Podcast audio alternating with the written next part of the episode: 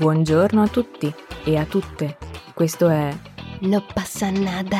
Io sono Marta Io sono Giulia. E io sono Francesca. e questo è Coming Clean, le interviste che rendono pop la salute mentale. Ciao! Bentornati a tutti. Siete delle maledette L'ho perché l'ho fatto apposta. Sono due che giorni che fastidio. proviamo a fare noi l'intro per una volta. Per quello ho detto solo ciao, perché sennò mi avrebbe parlato sopra. Vero, Vabbè, comunque già là. siamo qui su Non passa nada, Coming Clean, le interviste che rendono pop la salute mentale. Parlo veloce perché così le, ridaglie. le altre Respira, due non mi, non, mi, non mi vengono sopra fastidiose, fastidiose. Vabbè, allora introduci tu l'ospite perché Sì, abbiamo- grazie, ecco, sì, grazie, signore e signori signoru e tutti voi amichetti e amichette di No Passa Nada. Oggi abbiamo con noi una persona che è al di là di ogni singola definizione, o meglio, ha un sacco di qualità e non sa di averle semi-cheat dal suo profilo Instagram. È con noi Joe Evan. Benvenuto. Vorremmo grazie, avere tipo gli applausi Quelli registrati finti, delle serie sì, tv degli anni sì, sì, 90. degli anni 90. No, sarebbe E adesso doveva esserci la- quella che faceva.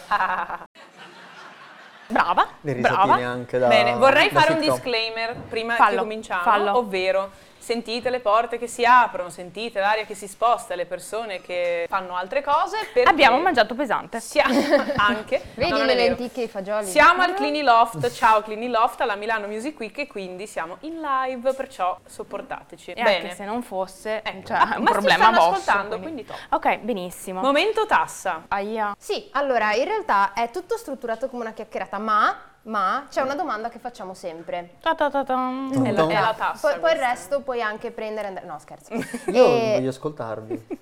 cos'è Errore. per Ci puoi te? seguire su Spotify. Io mi seguo su Spotify. Sto facendo la domanda. Scusi, Scusa, vada, vada. Silenzio, Ok. silenzio, Sì, grazie. silenzio. Anche voi in Occhio sala. Ok, pronti? Tutti? Cos'è per te la salute mentale? Questo Nessuna dovreste dirmelo pressione. voi, eh, dovreste dirmelo voi. Eh no, però io Beh, per questa è una te. domanda super importante. E che cos'è la salute mentale? Io ti- Per non lo te. so.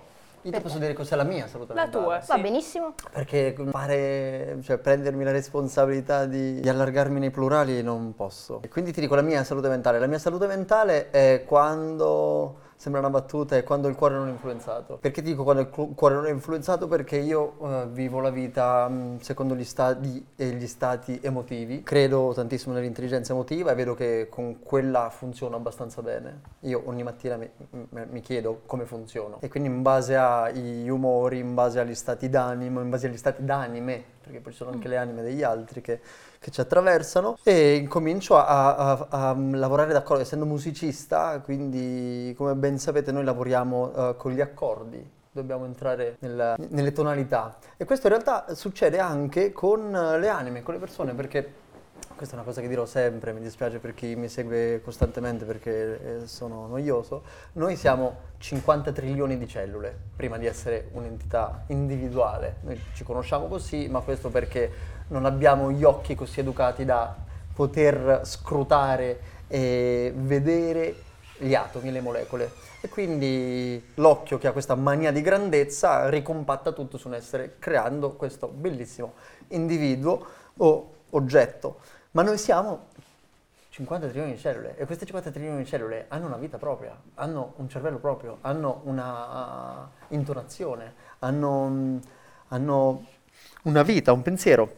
E quindi cos'è la mia salute mentale? La mia salute mentale è quando queste 50 trilioni di cellule vanno in accordo. Io uh, ho pensato fino a tanto... Voi fermatevi, eh? Perché sennò poi eh, faccio No, no, podcast. no, no, no, mi piace. Oh, pensavo fin da piccolo, io sono cresciuto eh, con, una, mm, la, con la filosofia buddista, poi ho vissuto in India tre anni, ho dedicato tutta la mia vita a- al Dharma di Buddha e ho sempre pensato che quando Buddha diceva la via di mezzo, quando i maestri mi dicono sta tutto nel centro, fosse l'equilibrio. E invece non è così, non è così perché alcune persone riescono a non precipitare, a star bene, a camminare anche in cima a un estremo. L'equilibrio non è sempre il centro, l'equilibrio è dove tu sei sicuro di non precipitare, dove tu riesci a camminare bene. E ci sono persone che camminano ehm, sui carboni ardenti senza avere delle scottature, ci sono persone che eh, riescono a- ad essere là dove gli altri invece non riescono a essere. E quindi è questo qua per me la, la mia salute mentale quando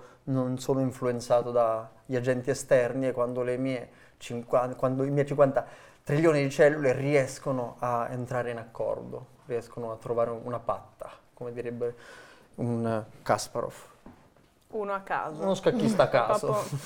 Lei è Beh, però appoggiata pianissimo. Scusa, Lei- no, eh. oh, ah, ci Te picchia. l'ho detto che la Chapeau. psicologa deve, Lei- capito, dare i label alle cose. Che beh, faccio cioè, Eh beh, è il suo lavoro. Però è molto figo quello che hai detto dell'accordo, perché effettivamente l'accordo è formato da tante note e già solo una nota che varia può cambiare l'intera percezione Esatto, dell'accordo. cambia tutto, Quindi cambia lo è, è una bellissima immagine. Grazie. Eh, da persona che suona. sì, Avrei voluto proprio- stare vicino a te.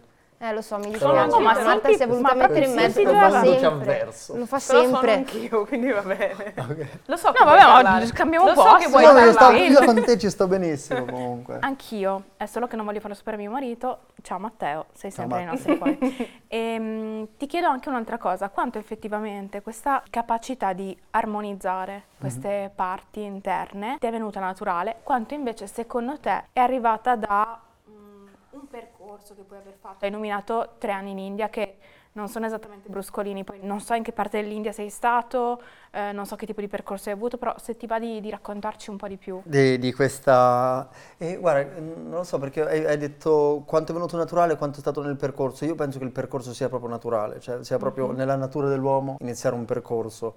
E chi non inizia un percorso è semplicemente statico, sta nella posa della vita, no? Però prima o poi arriverà qualcosa che lo sbatte, come quando prendete una bottiglia d'olio senza averlo filtrato, no? Lui sta tranquillo e non sa di essere la posa, poi quando fai così... Inizia ecco, a farsi due inizia a domande, dire, ah, lui." ma quello, quello inizia, lì inizia il percorso perché noi siamo po- posati e poi veniamo agitati e questo che cos'è che ci agita? Ci agitano le esperienze, le emozioni, i fattori esterni, l'educazione, il catechismo, la scuola, i vicini di casa, tutto, la, la pubblicità davanti a casa. Tutto questo è, è colui che ci sbatte e noi da posa iniziamo a dire ah ma forse la vita è in movimento. Non a caso il la Bibbia inizia così, no? Il- in principio fu il verbo, verbo non è la parola, il verbo è andare, mangiare, cantare, è l'azione.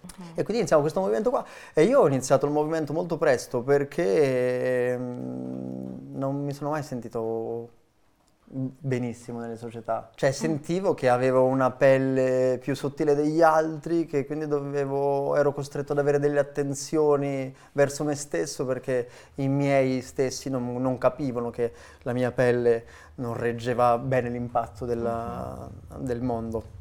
E quindi così, poi nella- nel, nella- nel mio presagio c'era anche il fatto che io sono stato in movimento fino a piccolo perché sono nato in autostrada e per me questo è uno dei, una profezia per me, cioè nascere in autostrada per me è chiaro eh, che non avrei potuto avere le radici. E però quando non hai le radici quello che devi assolutamente prometterti o, o comunque prenderti cura è dei rami, vuol dire che puoi puntare tutto sui rami. E il percorso quindi sono i rami. Mhm.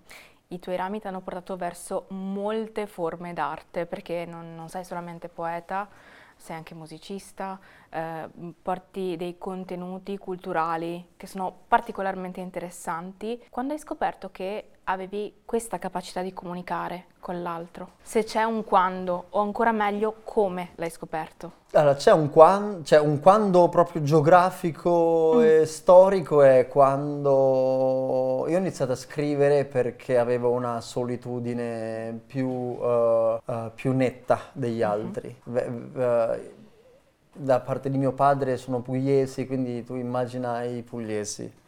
Sono- Ciao, pugliesi. Ciao pugliesi. Sappiamo sono tantissimi, no? Sono tantissimi, sono Sì. calorosi, sono familiari, cioè, eh, sono tanti. Mie- mio- solo mio padre ha tipo 7-8 fratelli, cioè una roba incredibile, quindi cugini eh, sparsi ovunque. Io invece in queste, in queste ramificazioni familiari, in questo albero genealogico, io cercavo sempre una via mh, di silenzio e quindi già lì capii tante cose. La solitudine porta a pensare e pensare porta a scrivere. È una- a me non è che io non è che sono un amante della scrittura, cioè se potessi veramente non scriverei, però datosi che ci si capisce così e ancora la telepatia è- non è alla portata di tutti, usiamo la scrittura, però mi piace molto più il pensiero. Sono un pensatore più- prima di essere uno scrittore. E quindi scrivevo, scrivevo tantissimo, poi ti alleni, pratiche e la scuola mi ha detto che ero bravo. No, la scuola, un professore. Ma di Ah, solito perché è io sempre non- Eh, solo esatto, uno. esatto. Perché io non ero per niente bravo a scuola, sono stato rimandato una miriade di volte, non ci andavo, proprio per me era anarchia, cioè io volevo l'anarchia più totale. Però c'era questo maestro che era proprio innam- professore, era proprio innamorato della mia scrittura quando- e quindi ci dava tanti temi e, e- e mi leggeva come se fossi un libro. E quindi incominciai ad andare a casa sua, lui era un poeta e mi educò tantissimo, mi educò proprio tantissimo alla scrittura, all'amore per la, la poesia e, e quindi da lì... mh, l'ho presa un pochino più sul serio, ecco, la- l'arte. Che cosa bella. Quindi a scuola, sostanzialmente. A scuola, però, cioè a scuola, diciamo che a scuola è stato il primo, il primo incontro, però io poi frequentavo lui a- nella sua casa, Io- cioè, era diventato un amico il professore, cioè leggevamo insieme eh, le poesie, che- lui, lui mi ha fatto scoprire Kerouac, Baudelaire, Rimbaud e mi diceva questi non li troverai nel programma, quindi facciamo Eh una scuola da qua. E quindi andavamo a casa e, e facevamo le cosacce, le poesie, le cosacce. Certo. A volte, a volte è molto più complicato condividere una poesia, penso, che altre cosacce. Specialmente No, virgolette. sì. adolescenti. Ti- no, ma ti trovi molto più nudo a mettere forse in parola alcuni, alcuni pensieri. Alcune emozioni, alcuni Esatto, vissuti, non è, al- non è facile verbalizzarli Mm-mm. appunto e dargli una forma E in più scritta. ho pensato al fatto che mi hanno raccontato molto tempo fa che nella vita, se hai fortuna, hai la possibilità di trovare almeno due maestri. Ma maestri quelli con la M maiuscola, quelle persone che in qualche modo portano un, eh, un impatto estremamente positivo alla tua vita perché ti fanno rendere conto che non è solamente esistenza, ma è qualcosa di più. Quindi forse questo maestro che hai avuto, questo professore, bah, Ma tu quando dicevi maestri, dicevi maestri di scuola o maestri, di Maestri vita in generale, Maestri- lato. sì sì in senso lato, no maestri di scuola eh, se hai fortuna non ti segano, almeno nel Esatto. mio caso ho avuto fortuna e non mi hanno tutti segato, comunque ancora grazie professoressa Che l'avete Guizzon del Pigafetta, siamo qui, Perché non di me. arriviamo sempre a parlare della nostra scuola. Ma perché... Per- no. no. vabbè, la mia psicologa Guarda. avrebbe molto da dire su Esatto, esatto. Sì, ma comunque è stato un trauma. Eh, cambiamo argomento. Guarda come. Io presa proprio. male a scuola, infatti mandavo lei ai miei visitini. Sempre, sempre. Vero? Sì, eh sì. certo, le ho salvato il sederino plurime volte, però ci siamo portati a casa quello che dovevamo portarci a casa, a posto così. Ah, cosa? Sì, sì, Esatto. invece avevo, ho una mamma insegnante, quindi ti lascio immaginare Ok. le gioie. No, volevo sapere rispetto al, um, a quello che tu esterni di te stesso con la tua arte, chiamiamola arte per dare un po' tutto il, il compendio di ciò che fai rispetto alle persone che ti seguono e che in qualche modo la consumano anche. Ti sei accorto che ci sono delle relazioni, par- immagino di sì, però sai qualche caso specifico o diciamo con qualche contenuto in particolare delle relazioni con la loro salute mentale, il loro benessere mentale in cui il- questo tramite della tua arte è stato, diciamo, ieri Frankie diceva balsamico, no? Sì. E in qualche modo li ha aiutati eh, in momenti particolarmente complicati. E se c'è anche qualcosa in particolare di cui ti sei reso conto. Sì. Scusa che ti do le spalle. Non ti preoccupare, mi hai già detto che non sono la tua preferita, tollero. Ma sei la mia seconda preferita. Wow, Chi è la prima?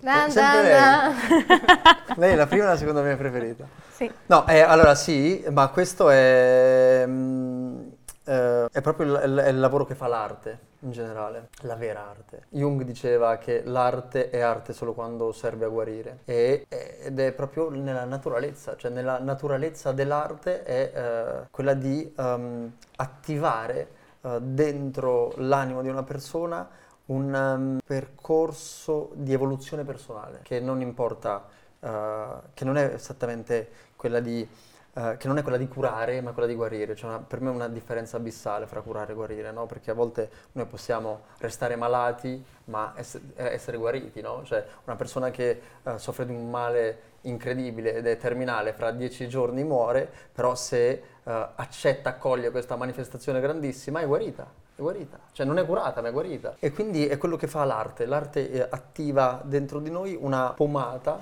balsamica, eh, restando a tema del, del tuo amico, che eh, inizia ad, ad andare a guarire le- le- le nostre- i, nostri, mm, i nostri percorsi.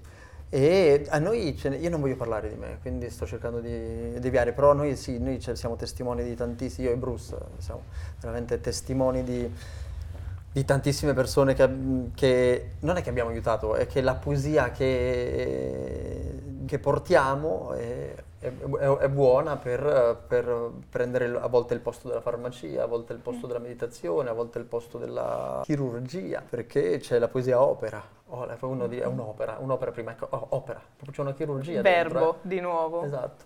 E, e no- non, è- non sono a caso le parole, no? Eh, opera significa anche questo, perché ci dentro iniziano a, a- a manovrare i nostri organi. E noi sì, abbiamo tanti, tanti testimoni di persone che grazie alla poesia hanno abbracciato questa apertura. eh, tanti autolesionisti, si dice così, tantissimi nel nostro percorso. Ne abbiamo incontrati, gente che si affettava bracci, robe, perché comunque, perché comunque è normale, la, la società è malata, cioè la società è malata, chi sta bene in questa società è uno dei primi sintomi, diceva non so chi, diceva che è uno dei primi sintomi di una grande malattia, cioè tu devi stare male in una società così, però ci sono delle anime fragili che non riescono a, ovviamente a trovare la via d'uscita, cioè certo. vedono che stanno male in società ma non hanno un supporto, non hanno, non hanno un mentore, non hanno uno di questi due maestri che dice lei, è- ed è difficile, cioè è difficile, per me è stato difficilissimo, io a, a 14 anni sono andato via di casa e quando sono arrivati a 18 anni che sono ritornato a casa a dire ok ci sono ma non continuerò le scuole, non continuerò a lavorare, io sono dovuto andare in India da solo e non c'avevo un euro. E ho fatto tre anni in India a piedi scalzi, piangendo e, e elemosinando. E, e proprio vedevo il mio futuro buttato al vento, c'era un barbone, con tutto il rispetto per i barboni, ma ero proprio barbone, avevo la barba grande e chiedevo altro, ma, ma comunque era meglio quel mio niente che il- un tutto velenoso. E quindi sì, l'arte bisogna farla con i fiocchi perché le persone devono, devono nutrirsi di, questa, di questo unguento qua. Ieri una Pierpaolo Capovilla che abbiamo intervistato ha detto se l'arte non ha questa funzione è puro intrattenimento, con tutto il rispetto per l'intrattenimento. Ma magari, sì, io penso ancora peggio. Io penso Mm. ancora peggio. Comunque questa versione del, del viaggio in India proprio agli antipodi del mangia prega ama mi sembra Sì. molto più sana e più pregna di valore, Di anche se un narrat- po' meno pop, diciamo. Sì, esatto, di quella narrativa per la quale invece viene tutto comunque edulcorato e quindi non, non si vede quello che è davvero D'altra l'entrare. parte è un film americano, però va bene. Molto vero, molto vero. E soprattutto è uno di quei film che tu mm, vedi e per, prim- per i primi 30 minuti vuoi solamente abbuffarti perché questa continua a magnà, magnà, magnà, invece la parte forse più, più intensa, quella del, del pregare del- e poi dell'amare, viene totalmente Ah, sugar coated. Roberts. È un Sì, libro sì. anche, no? È Sì, anche un sì, sì. libro. Lei fa tre tappe, però Sì, una in esatto. India, una in anche Italia. in Italia. Sì, anche in? Italia. Naturalmente cosa vuoi che faccia in, In Italia Italia? è oh, prega, ovvio. In India Esatto. mangia e in Esatto. Canada ama. Bravo, Eh, bravo. Non andava in Canada andava in. Canada, no. No, però ascolta, cioè, mangia, io di Masala Dosa ho vissuto Porca e sono vacca. stata benissimo. Io amo il masala. Mamma Eh, sì. mia, sì, va bene. Vedi Comunque. so- Eh, l'ho detto, c'è un bonding. TF, TF. Eh, ragazze, cioè, mh, lo sento, lo sento, ma non è vero. No, non me ne frega niente. No, no. Che vuol no. dire TF? Tagliate fuori. Siete completamente TF, siete completamente tagliate fuori. Ritornerei invece a, a chiedere, ok, benissimo, abbiamo parlato di poesia, abbiamo parlato di quanto effettivamente l'arte possa essere curativa, o meglio, non curativa ma guaritrice, che forse è addirittura un livello più, più alto. E una cosa che mi ha eh, colpito è l'idea del verbo, cioè tutti questi verbi che ci conducono verso l'altro di fatto, l'altro da me all'uscire da, da quelle che sono le, le mie limitazioni, sì, lo so, Marta, lo so, lo so, dai, dilla. Tu devi smetterla di citare Hegel, se no ti lamenti che lo faccio io. Ho Un capito. saluto a Hegel che lo ascolta sempre. l'altro. Certo, Sì, L'ho, l'ho certo. tanto odiato, però alla fine Eh, invecchi e cominci Sì, a- però se mi, mi fai perdere il discorso, poi sto facendo una domanda Fatto importante, sto cercando di... Dai, Ma la stavi prendendo larghissima come domanda? Cioè, stai facendo Poi alla veramente... fine un- già- mi avrebbe chiesto che ore sono per E lui- te. Esatto, No, esatto. tipo, di che squadra sei? va bene, va Ma bene. quindi e- Masala Dosa... No, scusa.